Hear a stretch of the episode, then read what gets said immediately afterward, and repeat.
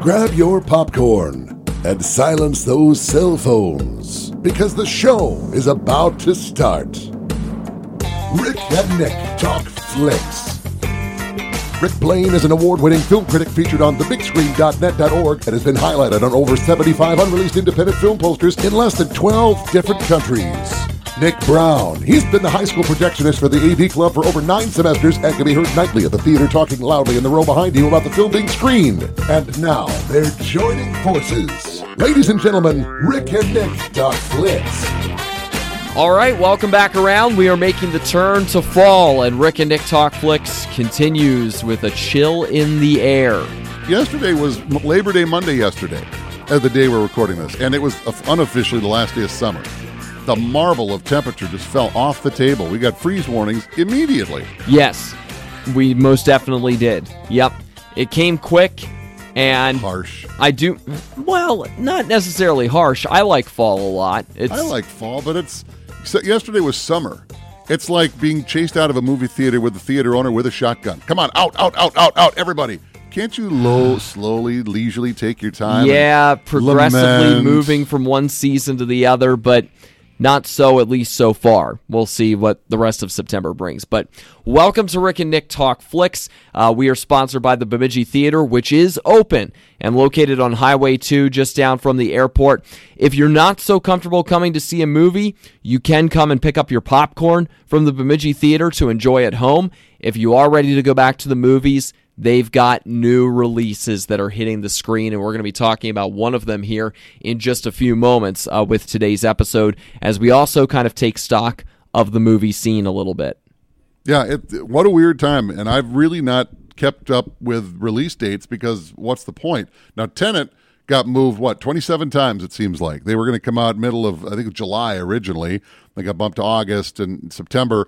And then it kind of did a staggered opening throughout various different countries. And it finally opened in the U.S. on a staggered level.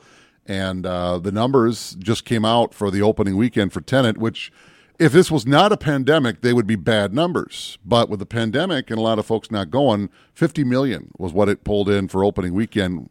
20. 20 million. You're right. Yes. 20. I just I flipped the number. Sorry. Okay. Darn that Listdexia. Yeah. And uh, just over 20 million. just over 20 million, and uh, which under the circumstances, maybe not the worst. But then again, it's not what it would have made if there wasn't a pandemic. Right, 150 million in total worldwide. I think that's where you were thinking of the Yeah. 50. That's it was 150 million worldwide, 20 million in the US, and they are hailing it as being a successful open. That's how much things have changed these days with the pandemic going on. And there are a couple of reasons why it's being considered a success. One because literally it's the first big blockbuster type movie to hit the big screen since the pandemic had kicked in. And this was going to be the big test was how well would this do with hitting the big screen. Overall they're relatively pleased with it. And the second reason why it's being considered a success is that there are two cities that didn't even have the movie open and that was New York and Los Angeles. People unable to get back to the theaters in either of those two cities. So you're losing a large chunk of viewers there from those particular places. You have theaters that aren't even totally reopened around the country.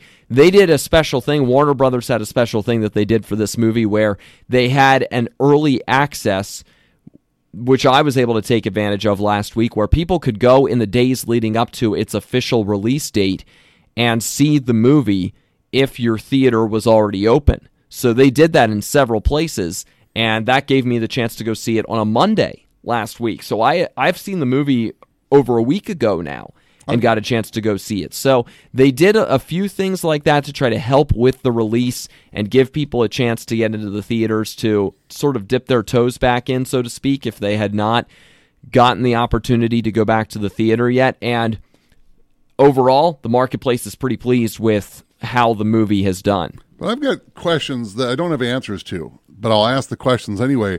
with the Hollywood math. I mean, it didn't cost any less because of the pandemic to make this movie. In fact, Tenet and others were made pre-pandemic, and it still costs a lot of money to make those movies of the various different budgets. But they're going to maybe ultimately make back less of that money than they could have otherwise. So their percentage of you know gross versus net is going to be off compared to a non-pandemic year. So you could look at it as a success, yes, but you always find all these creative ways to have Hollywood math. Well, we didn't make enough money on this. Jim Cameron had famously said he made no money off of Titanic himself Hmm. because he, you know, paid so much of his own money and stuff. Yeah. I got to think there's no way. There is no way. Well, we had $20 million. We're not going to pay Stan Lee the percentage that he's owed because that's once we cross this number and we didn't cross this. There's no way that they're really missing that kind of money on these movies. But now they got to know they're not going to make that kind of money. So you're going to continue to make tentpole movies. And if this pandemic isn't going to be over, let's just say for argument's sake, does that mean every budget for every movie is going to be slashed? Tentpoles in particular? Are movies in the 2020s going to look almost retrograded compared to the 2010s because they can't afford the money on it because they know they can't make the money back? You know, so if it's a success, that's great. But how come you'll make a movie that will make, I thought, made pretty decent money, like Star Trek Beyond? It made pretty good money, but it didn't make the money that they wanted it to make, so it's a crushing disappointment. I think the way that they are going to perceive this is going to change for for this particular have to. stretch of time. Yeah, the, it's going to change. It, just by default because of the time that we are in and because of all that is going on. Will that change the kind of movies? That's a good question. I think that's one that's worth bringing up for later on in the episode, for the meat of the episode today, of just evaluating some of, some of the possible changes that we could be facing because of the pandemic. I think that's worth revisiting again later on. But think about this too. The budget for the movie apparently was in the 200 to 225 million dollar range. Uh, that's And according just to what I'm seeing. making the movie. Then you find Right. out that it's almost that times two to promote it. So a two hundred million dollar movie to film probably costs somewhere in the neighborhood of four to five million dollars total when you start going into pro- promotion of the movie. And look at James Bond. To you know, No Time to Die was supposed to come out in April, and they were already starting to promote it before uh, I don't know started to move in with the pandemic, and then they shut it down. So that's Right. money spent gone. Isn't going to help you now for a November release. They still need to start from scratch on that, so you already are in the hole for that. Not to mention movies that'll call in for a reshoot, and then anything else that you know develops, it gets tagged on top of that. It just it, it gets to the point where you lose your margin for error, and maybe that's not a bad thing. How many times? Well, we started shooting without a script. You know, we had no script. You can't afford that nowadays. You better have a script and be lean with your budget and make every dollar count. But anyway, hopefully it means you still get a good movie. People seeing it or not seeing it in the droves that they used to. Hopefully, movies like Tenet turn out to be good movies. Which brings us to a special portion of our episode nope, today nope, don't want to hear. Don't want to hear. where we are going to do, I am going to do a review I'm not listening. Tenet. I haven't seen it yet. How about this, Dave? How about you leave the podcast for the moment? You'll just leave the podcast. People will have to envision this in their mind. And I take over for about 10 to 12 minutes. I'm not listening to that. I don't want to know. I want to go and see it. So I'm not fingers in my ears. That's La, fine. la, la. All right, now that Dave has cleared out of the room, let's get down to business and talk a little bit about Tenet. So, for starters, I'm going to do a spoiler free review of the movie so that people who haven't got a chance to watch it yet can sort of take in a few general comments about the movie. Then I'll get into a few more specifics on the back end of this uh, in terms of how I felt about the movie. So, for starters, just for everybody, I thought it was a very, very good movie. And this is, I mean, I have to come with the caveat here. This is coming from somebody who likes Christopher Nolan's movies a lot. But I liked it a lot. It was it was a very entertaining movie. Yes, your head will spin when you watch this movie. I think it's it's only fair to put that out there.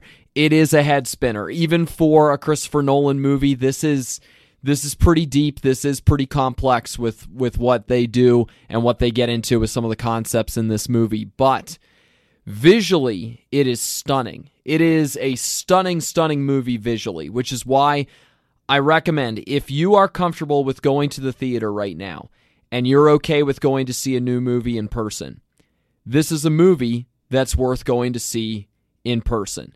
It's just that good visually, and the stunts are mind blowing. And there are moments in the movie, especially with this concept of time inversion, where they pull things off visually, and you go, How in the world did they do this?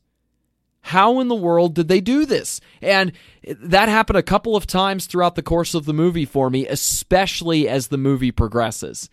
It really becomes mind boggling with the visuals and how good some of these set pieces were and the way that they pieced all of this together for the finished product. So, on a visual side of things and in a visual sense, this is a pretty incredible movie.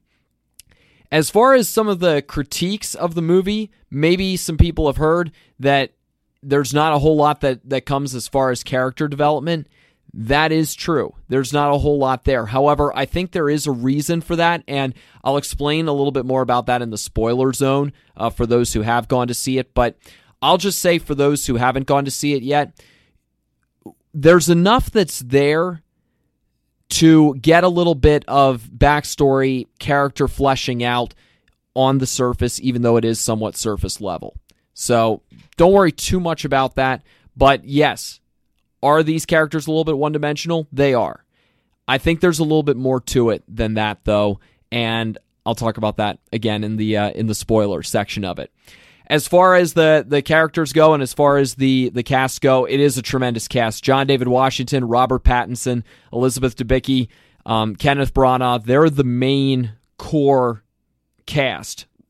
Small part for Michael Caine is within it. He's usually in every Christopher Nolan movie. It feels like he's got a small bit part in it. It's pretty brief. For those four, they the movie really revolves around them and and they are very solid. All of them are very very good within their respective roles and with the way that they work off each other. Kenneth Branagh as a, a Russian villain is is an interesting one, but he's he's really solid, really really strong uh, within the role that he's got. And it was interesting seeing him in a character that is a little bit more fleshed out and is a little bit more of a central character than what we got in Dunkirk, where it was just a very brief one with him. It was kind of cool seeing Nolan work with him in a way where he's got a little bit more to his character with this movie, and he certainly does with with his character within this movie. But the movie primarily centers on John David Washington's character, and his is a really, really interesting character. But for how unique his character is, I thought he did really well with it and and gave a little bit of depth to a Clint Eastwood man with no name western kind of character that he had and he did really well with it. And i like how he and robert pattinson feed off of and work with each other within the movie too. That's that's another unique element and, and neat element of the movie is the way that they work off of each other. Another cool thing about this movie in addition to the visual splendor that you get with the stunts. It's neat too with some of the locations that get used in this movie because you get some different locations that you typically wouldn't get with a whole lot of movies. How many movies do you hear of where they're filming in Estonia, Denmark, Norway? You've got locations like that. There's a little bit in in India, there's a little bit that comes in Italy. Actually, quite a bit that comes in in Italy and around Italy, and you've got a, you've got a little bit that comes from England too. So, on the whole, you get some really unique locales that come with this movie and some interesting places and some interesting things that they do within the movie, too. There's a little bit of sailing that goes on with it as well. Just overall, another neat element of it as well is just the setting and the different settings that come with the movie. So, on the whole, again, it is very complex. The concept of time inversion, it is a little bit difficult to wrap the mind around. There are a few moments too where some of the audio is a little bit tough to pick up on and to tell what they're saying, especially during some of the sailing scenes and when there are some masks that get used. No, it's not COVID related, a little bit different than that. But it is visually a tremendous movie. It's the kind of movie that you really do have to go see in theaters to get the full grasp of because it's just visually a stunning movie to watch. And it does harken back to some of the elements of Christopher Nolan's previous movies that he's done as far as some of the, the things that he relies upon. So somebody described it to me as this is the most Christopher Nolan Christopher Nolan movie and I think that is pretty accurate on the whole. I'd give it four out of five stars uh, just after one watch, but I certainly do want to go back and watch it again. Now, I want to get into some spoilers, so this is a point to jump off if you have not gotten to watch the movie yet, all right? Okay, let's get into a few spoiler related things for those who have gotten a chance to watch the movie. I would say that this is a movie about a story. It, it's a movie about the concept of a story. When you kind of think about it a little bit, the whole movie, I was thinking to myself, who is John David Washington's character? What's his name within this? Well, by the end, you get the sense of what role he serves. He is the protagonist. He is the protagonist of the story. He's that that watcher, that person who oversees things, you know, from that protagonist kind of standpoint who who finds that way. So it kind of became a story about a story over time once I got to that point and once they they revealed he is the protagonist. That's simply who he is, the protagonist. It's not just conceptual, that's just also who he then becomes within the course of the movie and with the way that he uses the inversion of time then. And that too is another element of of the movie that's interesting is that when I think about what where this movie seems to align as far as Christopher Nolan's previous movies, think the concept behind the narrative structure of one of his earliest movies, which was Memento. Think about that concept, that coming together of the story from you're you're following along chronologically from how it got to the beginning point in the black and white. And you've also got the the reverse. You're going backward in the the color portions of it. And then they come together to where the movie begins at the very beginning. Think like that concept of time becoming something that they revolve the story around and that they make this story about. That's kind of what it became funny enough. Although I, I'd say, in terms of feel, this movie feels a lot like The Prestige, or a little bit more like The Prestige in its feel, just with maybe more of a budget, while also borrowing some of the visuals of Inception. Like I said, a lot of his different movies coming together into this story uh, that they have here with this particular story. So back to John David Washington being the protagonist. That's why I think there's a little bit more to it than these are one dimensional characters. They're one dimensional characters who are characters representing a story about a story with the protagonist, with the different roles that they fulfill within the story. And it's all kind of about the concept of that story, especially with the way that that it revolves around the inversion of time and then how they use the inversion of time to to their different purposes. For Elizabeth Debicki's character, it's for for trying to ensure her and her son's safety. For um, for the antagonist within this story, who of course is Kenneth Branagh's character, it's about having things his own way, even if it means taking everybody with him at the very end. For Robert Pattinson's character, Neil, within the story, it's about working with the protagonist, helping the protagonist, setting up the protagonist, even if it means withholding important information from him. With, of course, some of those times where he knows something but doesn't let on, and then he just kind of lets the story play out because he knows how things go. So it's really a story about a story on the whole. Which, when you think about that and you think about the way that that plays out, it's pretty. It brings a little bit more clarity to the story to think about it that way.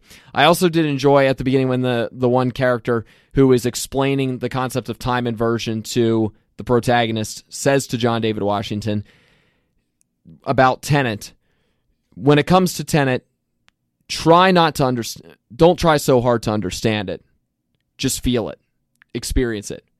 Kind of goes for the movie as well. And again, there's another another bit of symbolism talking about the movie too. If you spend so much time trying to wrap your mind around what did all of this mean, you're going to miss out on the experience of the movie. And I I love just kind of getting immersed in the experience of the movie because it was amazing to hit that realization point of, oh my gosh, John David Washington's fighting himself at this point in the movie oh wow, he's going to actually step in to inverted time here and he's going to go back to this point that happened earlier in the movie and he's about to relive it and re-experience it all over again. You get those kinds of elements that come along then that make you just go, "Wow." Oh man. And then by the end of it you're going, I really do need to go back and watch again and see just how much there was under the surface that that had been missed the first time. But then again, that's classic Christopher Nolan. So again, a little bit more to it than perhaps on the surface level, but how cool were some of those fight sequences? How cool was that end of the movie, that that final act of the movie where they've got this massive invasion force that's coming in to try to to take care of the final mission and one's going one direction in time, the other's going another direction in time. Pretty amazing. Again, pretty amazing visually and then story-wise when you can grab hold and grasp how all of that took place. So overall, really, really enjoyed Tenet. Really, really recommend getting a chance to see it again if you've already seen it. Or if you're back in, if you've jumped back in here at this point, highly, highly recommend getting a chance to go see this in theaters if you can. All right, Dave, you can come back in now. Is it safe? Yes, it's Is it safe. safe? Yep, we You got all our promise? My discussion. fingers in. are in my. I can't even hear what you're saying. Are you sure? I'm giving you the thumbs up right now. If you start talking more review, I swear I'm going to cry. No worries, it's all taken Grown care of. cry. I had my time. Was it so- any good? Tell me, was it good? It was good. Yes. Okay, that's it right there. Nothing more. all right. yeah, I enjoyed it a lot. I don't know when I'm going to get the chance to see this. It'll really make your mind work, though. Just be prepared for that. See, if it, with with the big turnaround now, and they're not holding on to the. It used to be like an unofficial gentleman's agreement between the studios and the theaters. We won't show it in any other method, you know, home video or streaming or anything else for say three months. Well, that has gone out the window in the pandemic. So when Tenet becomes available for those not going to the theater, when will that be? That's a good question. You could, you, you can't, I don't think history is going to be a good indicator because all that stuff is changing. Right. And I really want to go. I want to see the new movies. I want to see the classic movies. I've never seen Jaws on the big screen, but it was on the big screen this summer. It was. But I'm not going to go yet. And that's uh, that's that's the tough one right now because we've got everybody not a lot of people not going. And I want to be clear that I'm not looking down my nose at those that do. There's a difference between those that are going into situations that could be risky, but you kind of have to go, but you take precautions, and those that eh, it's fine, and they just go marching in, and then they wonder why two weeks later they get a positive test of COVID. I don't know where I could have got it from. That's true because you probably could have got it from anywhere just marching around. So I know you've gone to see the movies and you've gone in with a mask and you're taking precautions and there's distance between Right. everybody else. You're doing what you can do. Same thing going to the supermarket. You can get it just as easy at the supermarket, but I kind of need to go to the supermarket because you know got to eat. Got a kid. He's hungry too. But you go in and you're marching and you've got you're not going in to loiter. You go in, you you strike, and you move. Mask is on. You get your six feet of distance. If it's too crowded and too many people walking around without a mask, I don't go shopping that day. I'll come back at an like a weird off time, you know. Um, but going to the theaters, I miss this. I really, really do. But I want to support them, and I don't do it every day. Maybe not every week, but every so often. I'm thinking about it. I'll swing by and I'll pick up a soda and a popcorn or something because the snack bar is the way the mo- the theaters make their money. For every, you know, depending on the region, depending on the theater, depending on the chain, for every dollar you buy on a ticket, maybe a dime of that dollar goes to the theater itself. So they make their money on the snack bar. You want to support your local theater, but you don't want to go in like me. Get hungry, get on your mask, go to the snack bar in between showings. If the showings here are like seven ish and nine ish, go in at eight ish. Get yourself a popcorn or some in between time and get a popcorn and a beverage. Support your theater that way, and that helps. Tell them you can't wait to be back for real and buy a ticket and everything, but I don't know how they do it in performing arts centers right now, or even think about the sports arenas as well that would typically be getting so much use at this time of year. I, I really, I don't know how they are are doing it as far as getting through during these times. I mean, even movie theaters, thankfully, they've gotten a little bit creative with the whole come and get popcorn idea because some of the best popcorn can be found at the movie theaters. For whatever reason, they just have the magic touch of being able to get the butter right and get the salt right and everything that you love about movie theater popcorn, and they can offer that for people who'd like to come and enjoy the concessions and be able to to continue to still take those in. I don't know how they would do it with some of these performing arts centers or sports arenas that would be getting much more use during these times. I hope they're doing okay. The during, word is during the times that we're in. You don't realize how interconnected everything is. Right. Like down in the Twin Cities, by the way, Target Field, which is where the Minnesota Twins play Major League Baseball. Um, a lot of times, those concession stands are manned not necessarily by employees, but by volunteers of various charities. And the Metrodome era was when they really did this. All of them were manned by volunteers, and they would have a day where okay, this day is manned by United Way, and this day is manned by the Humane Society, and whatever percentage they would get, they would work the booths. You know, the the stadium and the authority or the owner or whoever or the team got whatever their percentage was, but so did the charities. Charities are mm-hmm. losing this money now because they can't work at the games because who are they going to sell hot dogs to? Yeah. you know, nobody. There's there's nobody there. Pretty much everyone's got to bring in their own you know, theaters make or the stadiums and the arenas they make their TV deals, so they're still doing sweet because they're still showing those games on TV, and people are Yep. probably tuning in more than ever because you can't go to the game. It's everyone's got to be creative and in the ways that you can't. Now you're selling cardboard cutouts so your face can be behind the backstop, and they're going to do the same thing with the NFL. Somebody had a cutout of Bernie from Weekend at Bernie's. Remember him, the dead guy?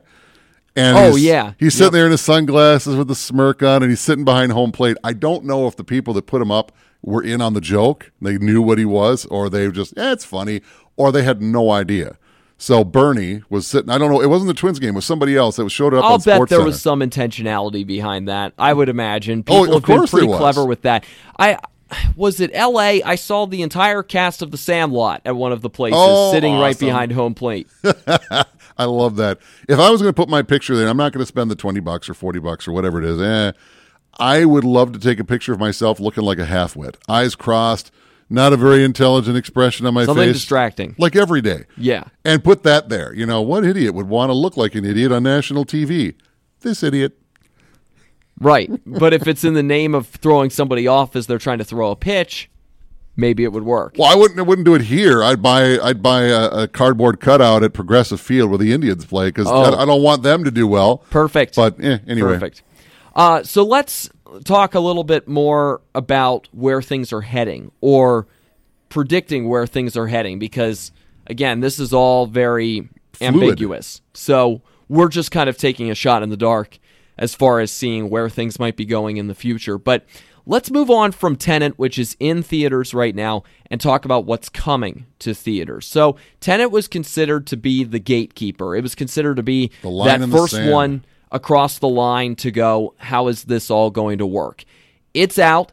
It will not have a lot of major competition for the next several weeks, too, which will help with the money, which you talked about earlier. And if people are feeling more comfortable going back to theaters, it could help its numbers. It may have a longer run in theaters than it would have otherwise because you don't have a whole bunch of other films clamoring to take that screen space. Correct. Uh, so there's that. You're also going to want theaters that are going to want newer content because they haven't had that since about Yeah. March, let alone been open in a lot of cases. So, yeah, so Tenet will not have a ton of competition until we get to early October, and that is when Wonder Woman 1984 was moved back to. First weekend in October, just had a new trailer that was released a couple of days ago to help continue to build promotional hype for the film. Then you go into mid November. It's a little bit later to mid to later November. That is when No Time to Die has been moved back to the new James Bond movie, and that's the next big tentpole movie that's coming along. And then you go into December and you start to have a few more that start to come about, and then you go into the new year. I think in October as well, Death on the Nile is coming along, which was the follow up to Murder on the Orient Express, uh, and is another remake, just like Murder on the Orient Express was. So we get a couple of Gal Gadot movies that are coming here in the in the near future. Funny enough, and that is set for an October release as well later on in October. So there's not a whole lot otherwise though as far as big time movies that are New hitting the big screen until we get into later in the year and and the new year in 2021. But going back to some of your thoughts that you and I had when we were talking about the podcast episode today, you were saying, Dave, that that you think there may be some concerns of the virus continuing to spike a little bit as we go throughout the rest of the year. If that's the case, this staggered opening of big movies works then because then they can can sort of evaluate how the marketplace is doing, how comfortable people are going out and about. Can they go out and about as things get colder and as we get later into the year? They've got some time to evaluate that, even as we've already had one big tentpole movie across the line and open. They can evaluate how things are going as they've gotten things moved back. Yeah, it's um, you know, I, I want to go see movies in the worst way. I want to have a normal life like I used to, but at the same time, I want to take those precautions. So the prediction, the the trend also has been over the summer, Memorial Weekend, people get together with or without precautions, and there was a spike. Fourth of July, people did the same thing. There was a spike. Well, now we're coming out of Memorial or Labor Day weekend, and of course, right on the heels of that is the start of the 2020-21 school year.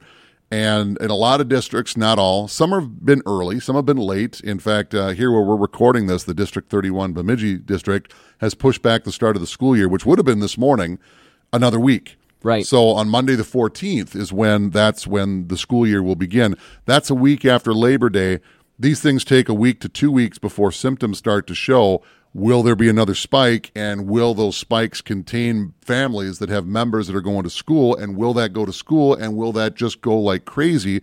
Because the previous two spikes, Memorial and 4th of July, we didn't have school in session. Now we do. So rather than being contained into a smaller area, now it could spill into the schools and you could have a real big problem. It's potential. And uh, so now there's the prediction that's just been coming out that fall is not in, looking to be good. The flu season's going to be coming back in colder weather is already here, at least in our neck of the woods. They got a snowstorm in Colorado today. You know, already it's turning real quick. So people are going to be going more indoors than outdoors, and that's going to get people in closer proximity. If the numbers start to go up, they haven't really done a lot of jostling of the schedule from, say, December on. Even when the pandemic started, well, that's December. That's so far away. And now they're going to be looking at how Tenet's doing, how Wonder Woman will do, how James Bond will do. And if those start to kind of, eh, look for another mass exodus of dates, I would think. So, to that point, I think the dates that we talked about for this month, next month, and November certainly are important because those are key other lines in the sand. And if those lines get crossed, watch for December to rapidly shift. Well, they've got two things that they're looking at right now of how this could go. One would be Tenet, where you have some good build up to it, you get some good reviews that come with it, and you have what is a relatively successful open. Or you have a case like the New Mutants where you get terrible reviews, you get terrible numbers that come with it as well, and a worst case scenario kind of situation like with that movie, which has been just a bomb. That movie has just absolutely bombed with trying to get back on the big screen but I think and, anyone and that get follows, back out there. I think anyone that follows movies in the pipeline, you could see it coming a year ago. Yes. The first time I heard about that movie at all was maybe two years ago. And well, there's problems. Well, they're doing the, and then a year ago the movie's done. Well, they're going to have to get it out at some point, but I don't know. It's just it doesn't look good. Then they tried to roll out a new trailer that got people excited. Of, hey, this actually looks good. No, it actually ended up not being. Transformers: Revenge of the Fallen looked like it might be a fun movie with the trailer. It wasn't. Oh boy! You know, and that's the other thing. Do you want to risk your life to get a, a maybe? You know, I, if I'm going to go to the theater, I want to know it's good, you know, or it's one I'm going to see no matter what. Even if the reviews for a Bond movie aren't great, I'm a Bond fan. I'm going to go. Right. If the reviews for Star Wars weren't good, which we knew were probably going to be the case, I'm going anyway. I mean, Star there Wars are X Men fans who probably still were like, I'll go with New yeah. Mutants, but we're probably disappointed that it was another poor to middling X Men movie. Not poor to middling. It was worst of the bunch. They've correct since Dark Phoenix. They've fallen off the table, so they need yeah. a, a bit of a retooling. That went from great to. Eh. But that's a sidebar. That's another anyway, thing. Yeah. So that's the other thing. Is it worth it? You know, if you're going to go to the grocery store, yeah, it's worth it. You need the food. Are you going to go for your entertainment dollar and roll the dice? You know, right. You take precautions, but do you trust other people? Personally, no. You know, I'm sure the theater does everything they can do to clean things up as best you can, and that's like second phase. First phase are the people directly around you that are, you know, going to be sitting there talking at the theater, taking their phone in the theater. Those are the same people that'll just, I'm going to take my mask off. I don't have popcorn or drink. I'm just going to take my mask off because I don't want to wear it. And I'm going to cough and I'm going to laugh loudly. I'm going to get real close to this other guy that aren't going to take those precautions. Do I have confidence in other people around me to protect me? Straight up, no. Because you're seeing it everywhere.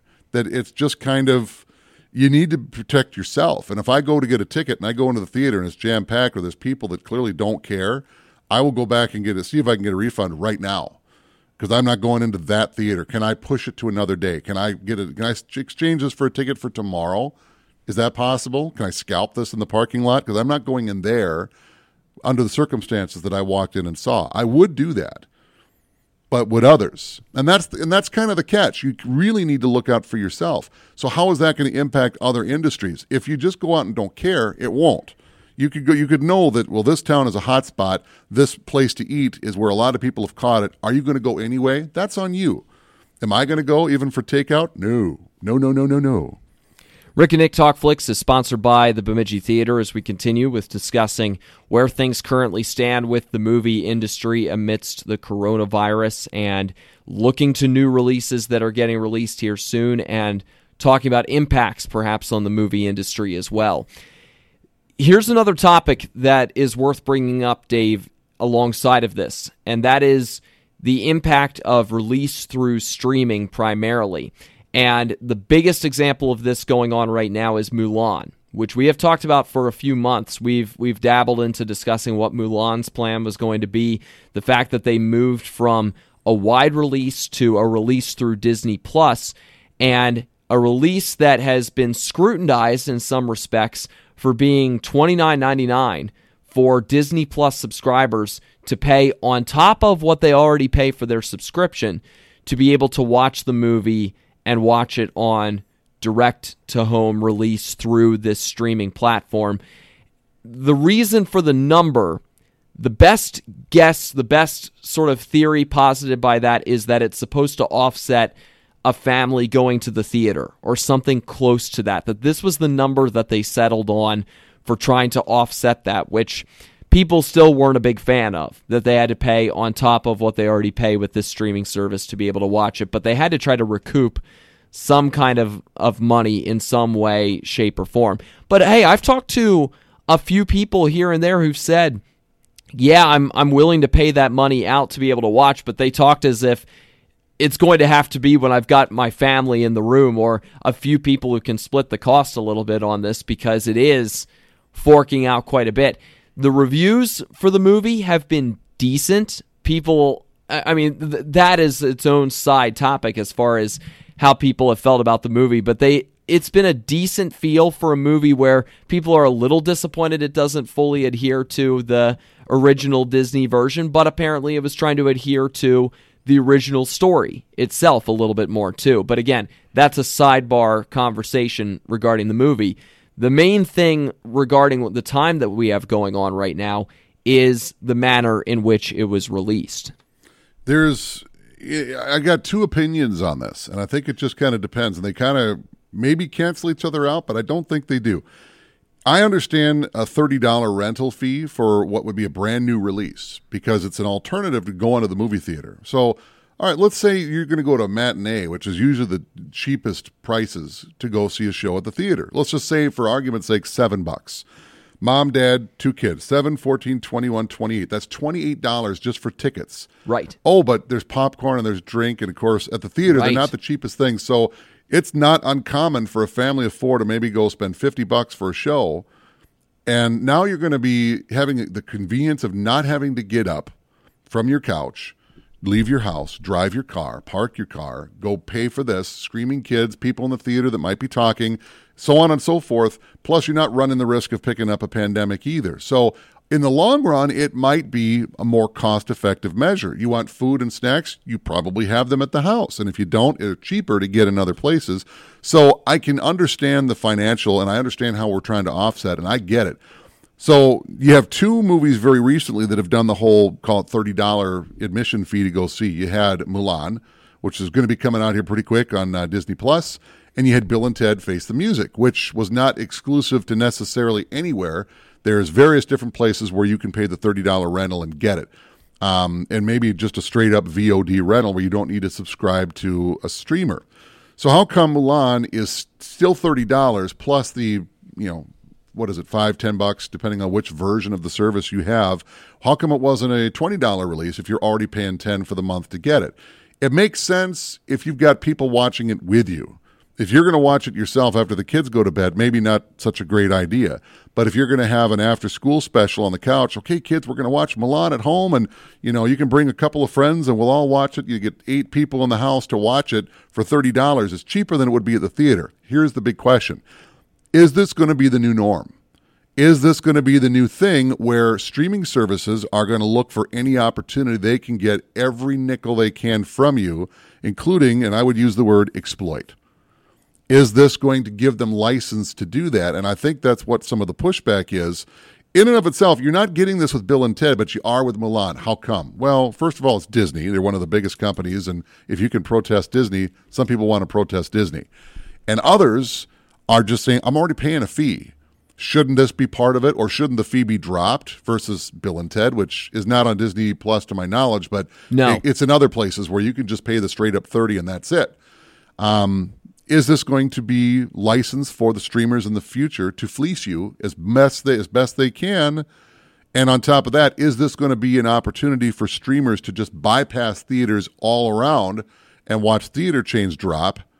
And the and we'll talk more about this here later. That now that theaters can be owned by studios, might they do this in order to drive them out of business so they can purchase them cheaper and start their own little side empire? Well, it's it's worth talking about that I think right now because there is that exclusivity factor that then becomes a part of this where you have to be a Disney Plus subscriber right now to be able to watch Mulan. That's the big difference is that it almost becomes a, a pool to say if you want to watch Mulan, you have to subscribe to Disney Plus in order to be able to do that and then you're paying that extra money on top of it to be able to watch right now. It becomes this pool to be able to say, this is the only way that you can watch. And then you start to have that that division that takes place of, well, take for instance Apple TV. That's the only way to be able to watch the movie that you've wanted to to watch here for some time, Greyhound. I still want to see it, and I'm I'm just I don't want to do the the trial thing, you know, Right. because as soon as I do, and then I cancel after the trial, because that's all I want to see on Apple TV. That's it. I want to see this one show, and that's it. But then there'll be another one that'll come. Well, there's pre- there's precedent for this in some ways too. Think about something like HBO, where it's pay per view. It's it's pay for that specific channel that you are going in an extra subscription in order to pay for, or it's a little bit on top of what you pay for your cable television or whatever that ends up looking like in whatever manner in which you do that even something through something like you know let's say you have YouTube TV you're paying extra per month to have HBO to be part of your package because it's its own special entity that way but you're getting this very special very exclusive content i mean for people who watch Game of Thrones and were really dedicated to watching that show or place you can see it. Right. That's the only place you can see it. That's the only place you can go for it. So television has more or less already provided a blueprint for what this looks like or what this could look like. Movies now, all of a sudden, it feels like are reaching this place of reckoning on that thanks to the pandemic that we have going on because that has expedited the process of what do we do with these streaming platforms for movie releases. All of a sudden, Pandora's box has been opened for wait a minute. We can release this through our streaming service that we have. Let's say NBC Universal, some uh, within that umbrella, they've got a movie that could be released through Furious. yeah, something like that through Peacock, which just came out, and they decide, all right, we're just going to go that direction and we'll release it through that. Now they have that option all of a sudden. The question is, should that be taken or not? Should that be done or not? And while it may end up getting more subscribers for them, I know there's already fatigue in the marketplace of people looking at all the different streaming platforms and saying, this is exhausting to determine do I get Netflix? Do I get Apple TV? Do I get Hulu? Do I get Disney Plus? How many of these do I really want to pay my money for? And there are new ones coming along all the time, and new ones getting created all the time. I mean, CBS All Access has come along. Like I said, Peacock just came along now as well for NBC. It's becoming very tiresome for consumers to determine what exactly to pay for out of all of that. And I almost hope that it reaches a breaking point because I think you're missing what you get out of the widespread release when you have all of this and you have these choices that come along with all of this. But the movie industry is taking a hard look at this. And like you said, Dave, having exclusivity with theater ownership becoming a factor now, which we've already talked about on, an, on another episode not all that long ago. But having that now be an option is giving a lot more pause for thought for these these different movie companies of how exactly do we do this when maybe this isn't the route to go. Maybe this isn't something that should be considered as strongly as they are. I, I've never been a fan of exclusivity, but I understand it. You know, HBO, for example, is owned by Warner Media, Warner Brothers. So you're going to get Warner Brother films show up on HBO, for example, uh, rather than say Showtime and HBO Max, which just was created yeah. for their online streaming but that's platform. Their, but that's their own content. Why can't we release our own content on our own stuff? You're obviously not going to have to pay a, a licensing fee because it's your license. So if you want to show something else, let's say they want to show um, the Iron Man movies, uh, all the Marvel Cinematic Universe. That's Marvel. That's Disney. Can you do it? Probably. But does Disney want it to be exclusive to Disney Plus? Maybe, but you can charge Netflix a licensing fee to get all those movies over there, and then you're you're open. So I've always been a fan of, you know, sure, do that, but let's not fleece them either. Let's get some money off of it, but let's make things open and available with some exclusivity. Sure, Game of Thrones was made by Warner Brothers. It was made for HBO. That's the only place you're going to catch it. But after a time, it does become available. Stranger Things is exclusive to Netflix. It was made for Netflix and still is. Um, but after a while, when the next season, when season four comes out, they'll probably release season three on other platforms, even if it's just disc. And then you can see them. Right now, if you don't have Netflix, you can still watch Stranger Things. The first two seasons, they're available on DVD. You can go to you know Target or Walmart or wherever and get them, see them, watch them, borrow them from somebody like me who still has a DVD collection. Great show. Um, Who still has a DVD collection. I'm not giving it up for reasons just like what we're talking right. about. Exactly, exactly. And I think there may come a point where if this continues down this road, Dave, I think we're going to reach a point where people are going to appreciate the idea of owning your own movie or owning your own TV show again. I mean, but that's something we're finding out we don't. You you get people that have bought the movie on let's say iTunes or something and then at some point, Apple loses the license to sell it. Unless you currently have it downloaded on your iPad or whatever, you don't have the license for it anymore. But wait, right. I just bought this movie. Well, technically you didn't. You just had a long term rental. I don't know. And that's becoming it's because it's going to some courts. I think people are going to reach that point where they they appreciate that again. Just look at the the cost for some of these TV shows. I mean, you can get a box set of a multi-season television show for pretty cheap. And when you think about the cost that you pay for some of these streaming services, I look at that and I go, uh, yeah, I'm going to own the physical copy of The Office rather than paying for the streaming service that has The Office and having to pay like 10, 12 bucks a month. I'll pay whatever 80 90 100 dollars the flat fee to own the series rather than have to pay that monthly fee going over and over that's the less course than a year. several years. Exactly. If, if you're being for exactly. and and the office just moved from Netflix to is it Disney? Now where did it go to? Peacock. Well, it just moved. I think it's on if Peacock you're gonna, now. If you're going to subscribe to the whatever streamer just for the one show, pay the eighty dollars for the box set. Right. That's less than the year it's going to take for you to have that, and you're not going to watch that whole show in a year. Same with owning movies. Sure. You know, if you like a movie enough, better just to own it. Better just to pay that fee and own it rather than oh, this movie just popped up on here. Now, it is beneficial if you are, you know, let's say that there's a movie that's out there um, that that you haven't seen all that frequently, or you suddenly see that pops up on Netflix, and it's like, hey, I'd like to check this out. Sure, there, there's that benefit there. But uh, going back to widespread new releases, I don't know. Greyhound.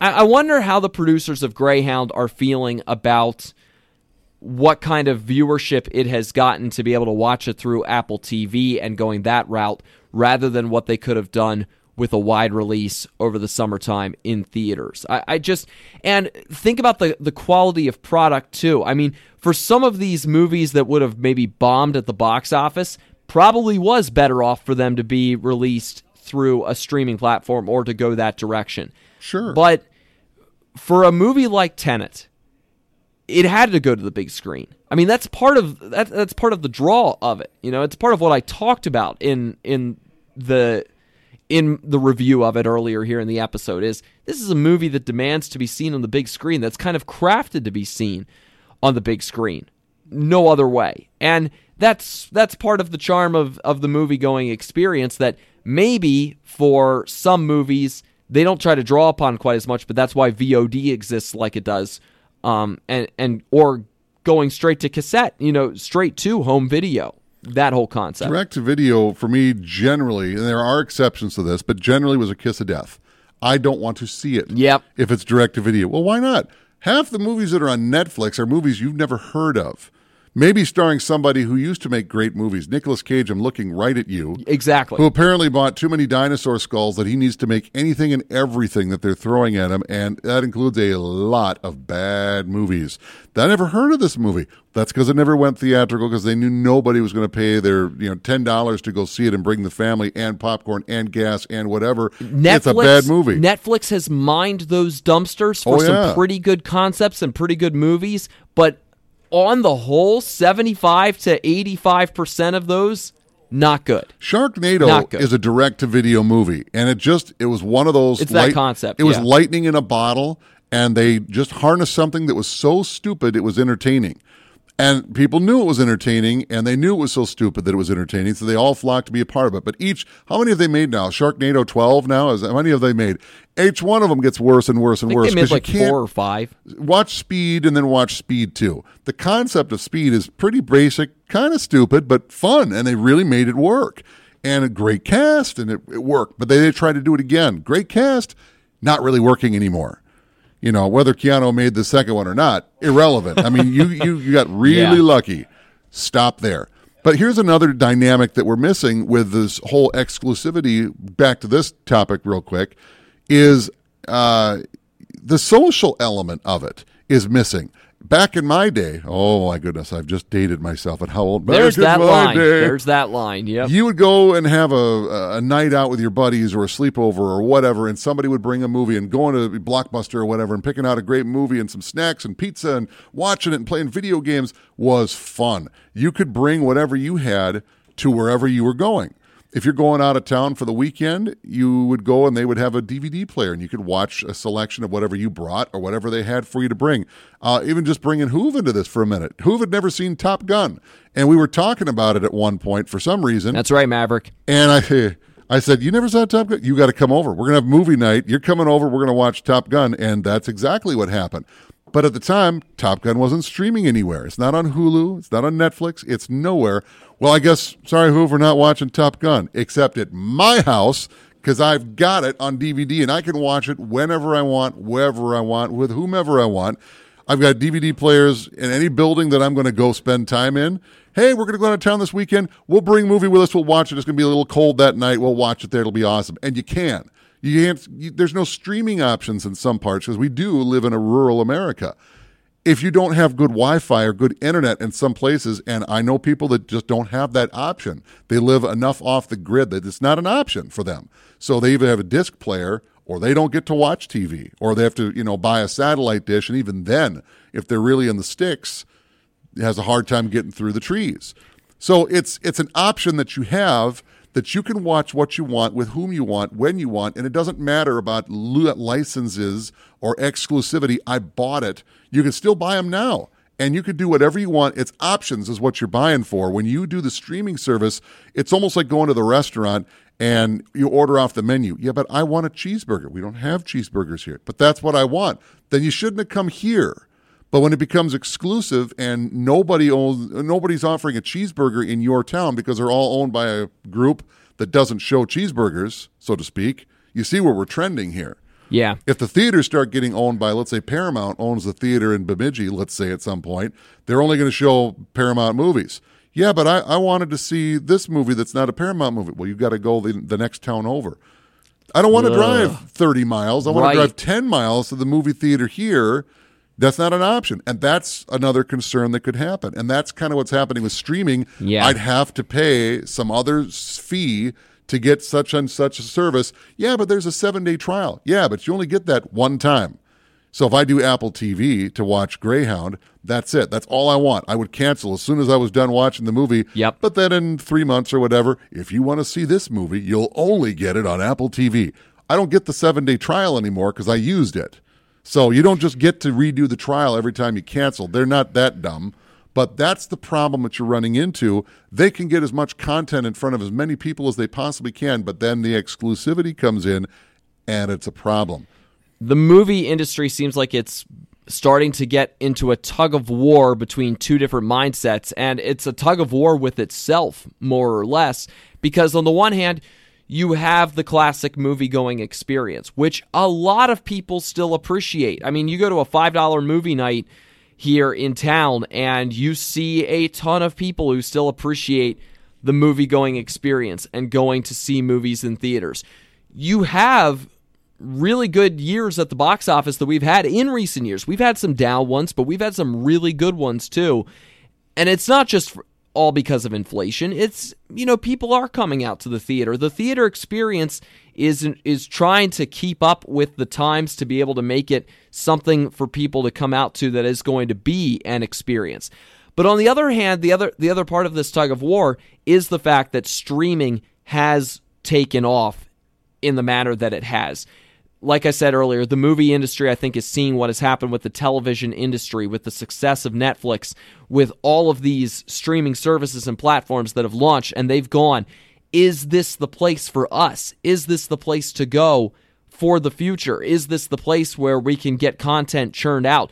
Well, if your goal is to churn out content, then sure, you can churn out movies in the manner of a Netflix B movie really quickly through these streaming platforms and services.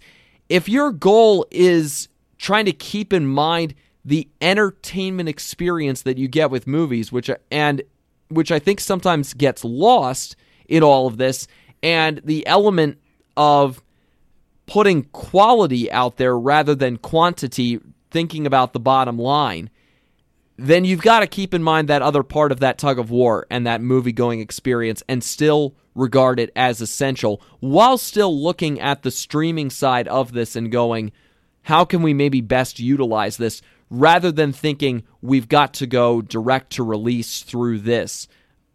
Maybe it only is for post release, for where you can use that exclusivity of is this going to be the best way to, to release it alongside of movies going to, to store shelves? Maybe that's the best way to look at it rather than new releases only going through streaming platforms. But again, it's it's going with the trends of the times. And right now, with the pandemic going on, it is giving them a reason to put new releases out through that platform when getting past all of this, will they still be thinking that direction? I certainly hope not because there is something to be to be gained and gathered from putting them out through the big screen.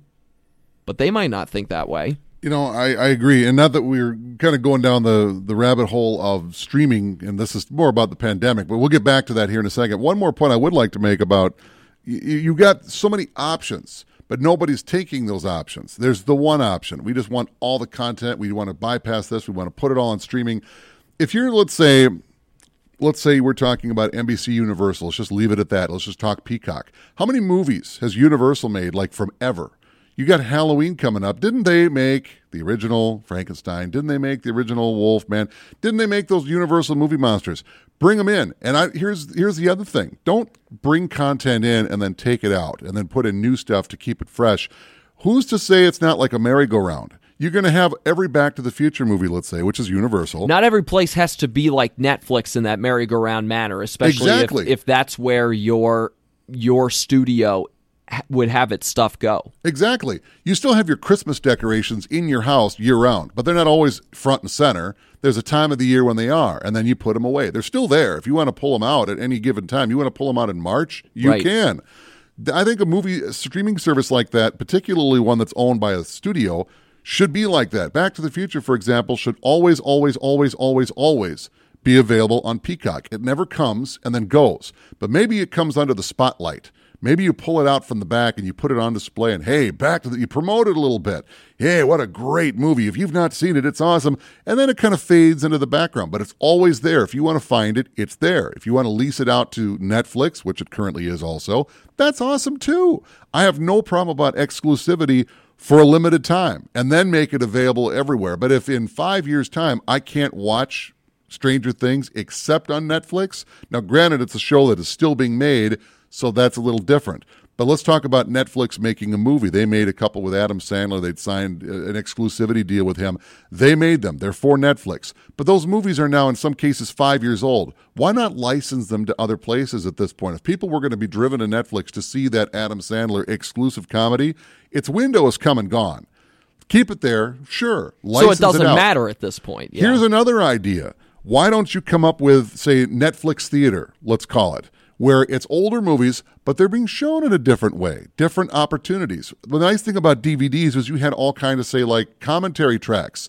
Now, to my knowledge, not offered at the moment on a lot of these streaming services. Why not bring that in? You have the opportunity not just to hear it in French and Portuguese and so forth, but here's the commentary track that you could get on a DVD that now you can listen to here. So it's a movie that you know and love. You know every line. But why did they make this choice and how come that way? I like watching with the commentary track. Or try this. I used to love Monster Vision on TNT. They would show a couple of spooky movies and then maybe cut away in a break and have Joe Bob Briggs talk about something funny and blah, blah, blah. Why not when you come to a particular time of the year?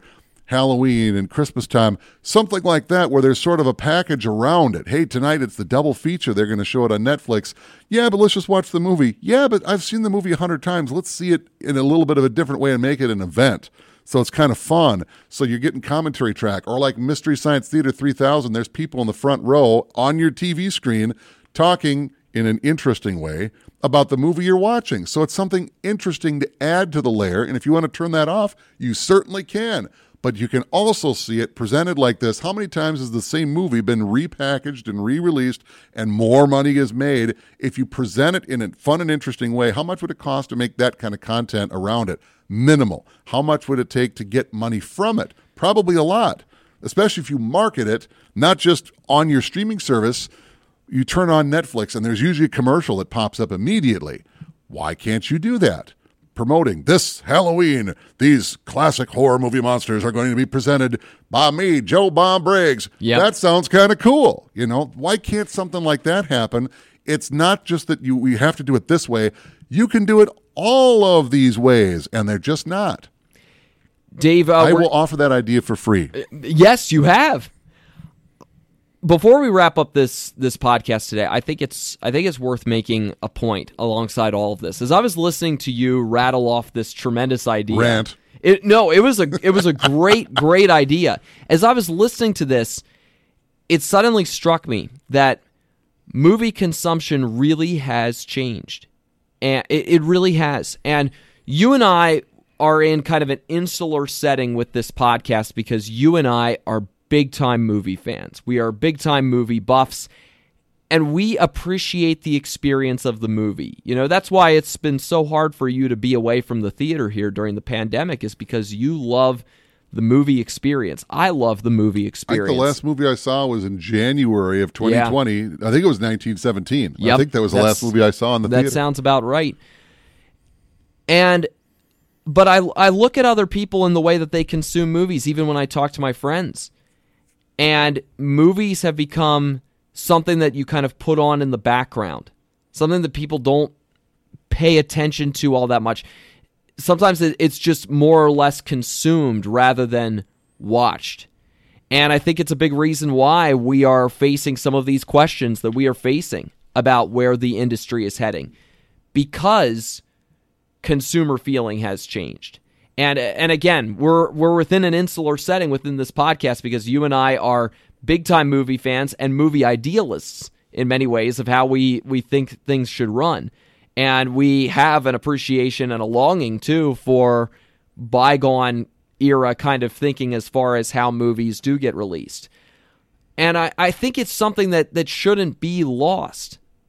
But a lot of consumers do treat things in a way that has led these movie companies to think is this the best way for us to do things moving forward of releasing through a manner like a streaming service or something like that. There is a reason we have gotten to that point, and the reason in some respects is the consumer. And it is sad because I think the consumer needs to change their way of taking in a movie and con- and consuming a movie rather than just engulfing it, appreciating it.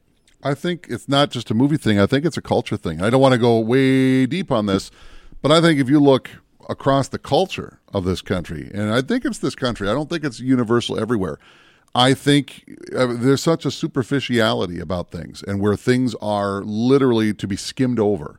You go out on a boat on a wonderful night and somebody on the boat isn't even really with you. They're with you, but they're not with you. They're on their phone exactly. and they're texting about the party that's going exactly. on that they're not going to. You're not going to be at the party tonight. It's 100 miles away. Why are you on your phone texting it's about a party? transient living. It is. It's exactly. I mean, people are there was a guy I know that his phone would not stop blowing up. Just every notification from text and email and a Facebook comment, and blah, blah, blah, his phone would not shut up.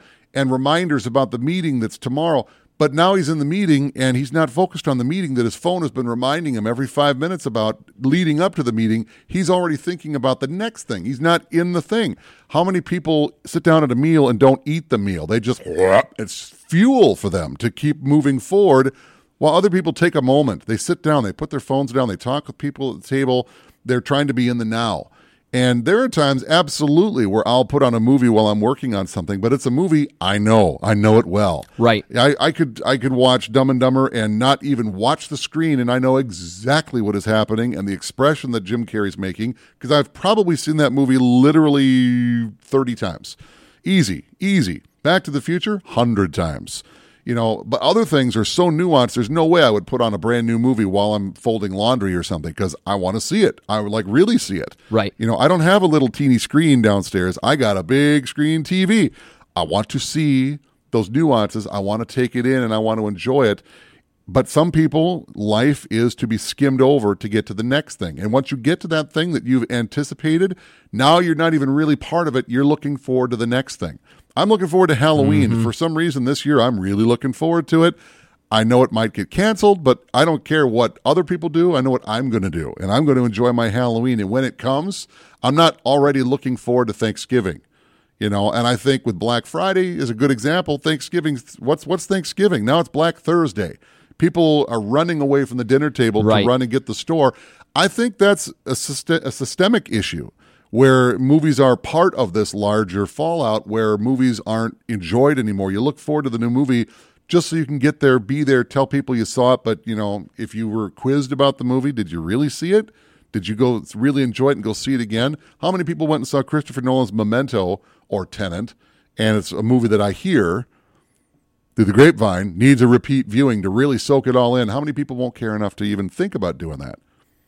I know I'm I already thinking about when I'm going to go. Yeah. I already know I'm thinking about when I'm going to go and see it again. Yeah. If, if the date comes that I'm able to go see the movie while it's still in theaters and it's safe to do so for me, uh, I would probably go buy a ticket to the one show and then the one right after it. Yeah. And so when the guy comes yeah. in to sweep up and decontaminate, it's like, I, I, have a ticket for number two. I knew coming in I should probably see it exactly. twice. I will be here for the next showing. Rick and Nick Talk Flicks is sponsored by the Bemidji Theater as Dave and I take stock of the movie industry, where it is right now with the coronavirus going on, where things are heading as well. Bemidji Theater, located on Highway 2, just down from the airport, is open again. You can come and you can get your popcorn from there if you don't want to stick around for a movie. If you are comfortable enough to go and check out the movies these days, they've got precautions in place and you can go and see new movies like Tenet, which just came out, and you can see them on the big screen. Any final closing thoughts, Dave, before we wrap up here uh, on what's been a, a, pretty full episode? Be safe. You know, this. It seems that you can't talk about the pandemic without wading into political territory, and that's not where we're going here. I, you know, I never thought listen to your doctor would be a political divisive thing. So it just it isn't that at all. You know, if you want to go see a movie and Hoove is going to see the movie, I'm not judging Hoove for going to do something that I wouldn't do. His circumstances are different than mine. Right. And for him and he's taking his precautions, that's great. You know, I'm I'm not prepared to do that for the sake of my kiddo and what my wife does for her profession and the risk that would be involved for those. And if something happens and it turns out that such and such place that you ate out at gets hit with a you know something something, you're not going to work for the next two weeks, or Yeah. he's not going to school for the next two weeks. That's a problem. And there are many people in many different areas, not just Bemidji, but others that, well, if you can't work for two weeks, we can't have you. You know, well, uh, what do you? And now people are unemployed, and it's it's just a risk that we're not. I'm not willing to roll. But if that's something that you want to do, that's that's you. But be safe, be responsible, be don't be that guy. Be the other guy that's going to take precautions and think seriously and will stand six feet apart from one another. But go support your theater. If nothing else, go swing by popcorn. Who doesn't want popcorn for movie night, even if it's on your own couch? And get a drink to go with it. And I think Bemidji still has some great deals where you can buy a uh, popcorn and get a free drink. So go and support your local theater, even if it's not invo- involving a movie ticket. Go get a snack. The snack bar is what supports your local theater, and the studios clearly are going to be able to take care of themselves.